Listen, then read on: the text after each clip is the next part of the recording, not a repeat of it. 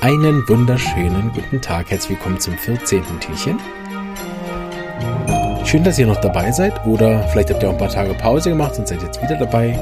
Oder hört es gerade in den Malediven oder Seychellen auf eurem Sommerurlaub am Strand. Oder habt nach ein paar Jahren mal wieder Lust gehabt, den Adventskalender nochmal wieder zu machen. Da hat man die eine Lösung auch wieder vergessen und kann so auch mal die Leitsymptome von ein oder zwei Mitteln nochmal wiederholen.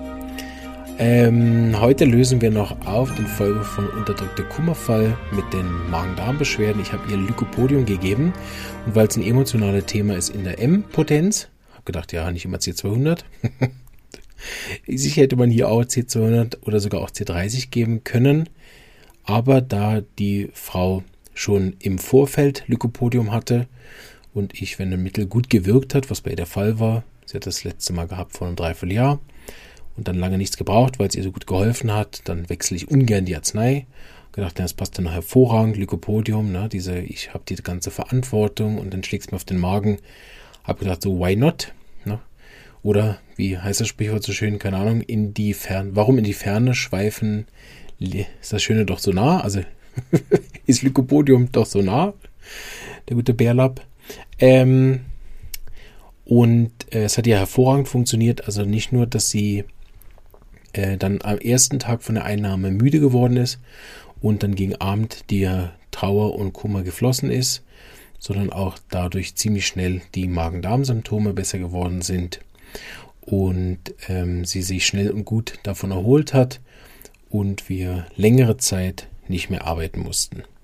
Also eine schöne ganzheitliche Wirkung innerhalb von ein paar Tagen und äh, dauert auch nochmal zu sehen, die natürliche Heilung bringt nachher die Trauer raus. Also meiner Erfahrung nach ist es ganz selten so, wenn geschluckte Trauer ist, dass die einfach innerlich so viel verschwindet, ne? sondern es braucht dann trotzdem noch diesen Prozess, auch nach Jahren manchmal. Ich hatte erinnere da an einen Fall von einem ähm, verlorenen Kind während der Schwangerschaft, äh, wo es auch zwei, drei Jahre danach ähm, nach dem Mittel nochmal wie eine Situation gab, wo sie nochmal weinen konnte und dann ihre Beschwerden besser geworden sind. Also sehr oft ist es bei unerfülltem Kinderwunsch so, dass das unterdrückte Trauer nochmal hochkommt. Also mit der Homöopathie wird auch dort auf der emotionalen Ebene eine äh, natürliche Heilung ausgelöst und die natürliche Heilung ist offensichtlich, das ist ja ein Beobachtungsthema, ähm, so dass es wichtig ist, diese Trauer rauszulassen. Und solche Situationen oder Fallverläufe sind natürlich für uns als Therapeuten oder auch als Zuhörer immer eine wichtige Botschaft. Natürlich am ganz am Schluss ist es individuell und einzigartig, ja nie 100 Prozent. So gibt es sicher auch andere Möglichkeiten, mit der Trauer umzugehen.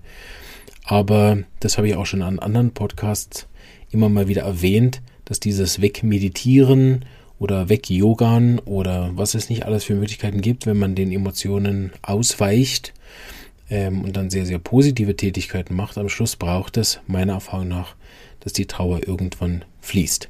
Guter Trick von mir ist, ähm, es gibt eine Serie, Ghost Whisperer heißt die, und wenn ich mal wieder ordentlich weinen möchte, dann gucke ich mir die an, weil ich sie so traurig. Gerade die Kinderepisoden vom Ghostbusters sind gar nicht lustig. Gegen Ende wurde die Serie ein bisschen skurriler, aber gut, ist auch in Ordnung. Aber so die, gerade diese ersten Folgen mit dem Jungen da, ist ganz schlimm. Also, und wenn ich immer merke, es kommt nicht so richtig, irgendwie bin ich nicht so im Flow, dann gucke ich mir so eine Folge an und dann, wenn sie erstmal fließt, dann kann ich gerade noch den Rest mit rauslassen. Ähm, und äh, gerade für uns Männer, die zwei Männer, die auch zuhören, ist es auch immer eine sehr ähm, befreiende Sache, wenn da die Emotionen wieder fließen dürfen. Aber natürlich, wir hatten ja extra, also nicht extra, aber wir hatten ja diesmal Fall auch einer Frau von unterdrückten Trauer. Das ist natürlich genauso wichtig. So, wir kommen zum heutigen Fall. Schon wieder Erkältung, aber das ist ein Fall aus den letzten Tagen. Und da habe ich gedacht, oh, der ist so gut, den nehmen wir mit. Weil das Mittel hat man nämlich noch nicht. Spoiler. Ähm, und zwar ging es um eine akute Erkältung äh, als Folge äh, von Überanstrengung, also sehr viel gemacht, umgezogen, Kisten geschleppt und dann das Wetter, was draußen herrscht, mit so feucht, kalt, ne, aber überanstrengt und dann immer wieder rein, raus, rein, raus, rein, raus. Das ist ja für bestimmte Konstitutionen, das ist nicht gut, ne, dieser geheizte Innenraum, dann wieder raus, dann wieder rein, dann wieder raus.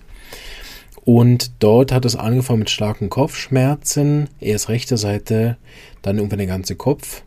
Und es gab immer mal wieder so verschiedene äh, Orte von Stechen. Das ist dann irgendwann so schlimm geworden, dass äh, er gesagt hat, also schon die kleinste Bewegung beim Kopf irgendwie zur Seite bewegen oder auch schon nur die Augen bewegen löst den Schmerz. Also liegt er mit geschlossenen Augen im Bett und ähm, hat keinen Appetit, aber ein Durst normal bis etwas vermehrt als sonst. Und was er interessant findet, normalerweise hat er Wärme lieber. Ihm ist aber im Moment lokale Kühle angenehmer. Also lokal kalte Getränke, lokal auf dem Kopf auch kühle, aber allgemein vom Körper er lieber gern warm. Ne? Ist aber schwierig, was nimmt man dann? Ne? Im, Im Konstitutionellen wäre das ganz klar, dort würde man da allgemein Symptom hoch bewerten. Aber in Akutfällen ist es auch oft so, dass man dort auch ja die akuten kleinen Lokalsymptome hoch bewerten könnte. Ne? Bin ich gespannt, für was euch ihr entschieden habt, für besser Wärme oder besser Kühle. Das macht natürlich nachher einen riesen Unterschied. Er wollte grundsätzlich eher allein sein. Und was ihn auch noch gestört hat, ähm, sonst, wollte, also war nicht so lärmempfindlich, wie man das zum Beispiel von anderen Mitteln jetzt kennen würde, oder lichtempfindlich, das war nicht. Aber was ihn noch sehr stark gestört hat, ist, dass er ähm, für einige Sachen jetzt auf der Arbeit verpasst hat und äh, da war Acheli dann auch ungehalten am Telefon, dass er gesagt hat, also das müssen sie hinkriegen, dass ich wieder dort und dort ähm, wieder zur Arbeit kann. Genau. Dieses Mittel kennen, haben es wahrscheinlich erkannt. Ich, für mich war das so ein klassischer Fall von dem Mittel, das dachte, oh, das bringe ich.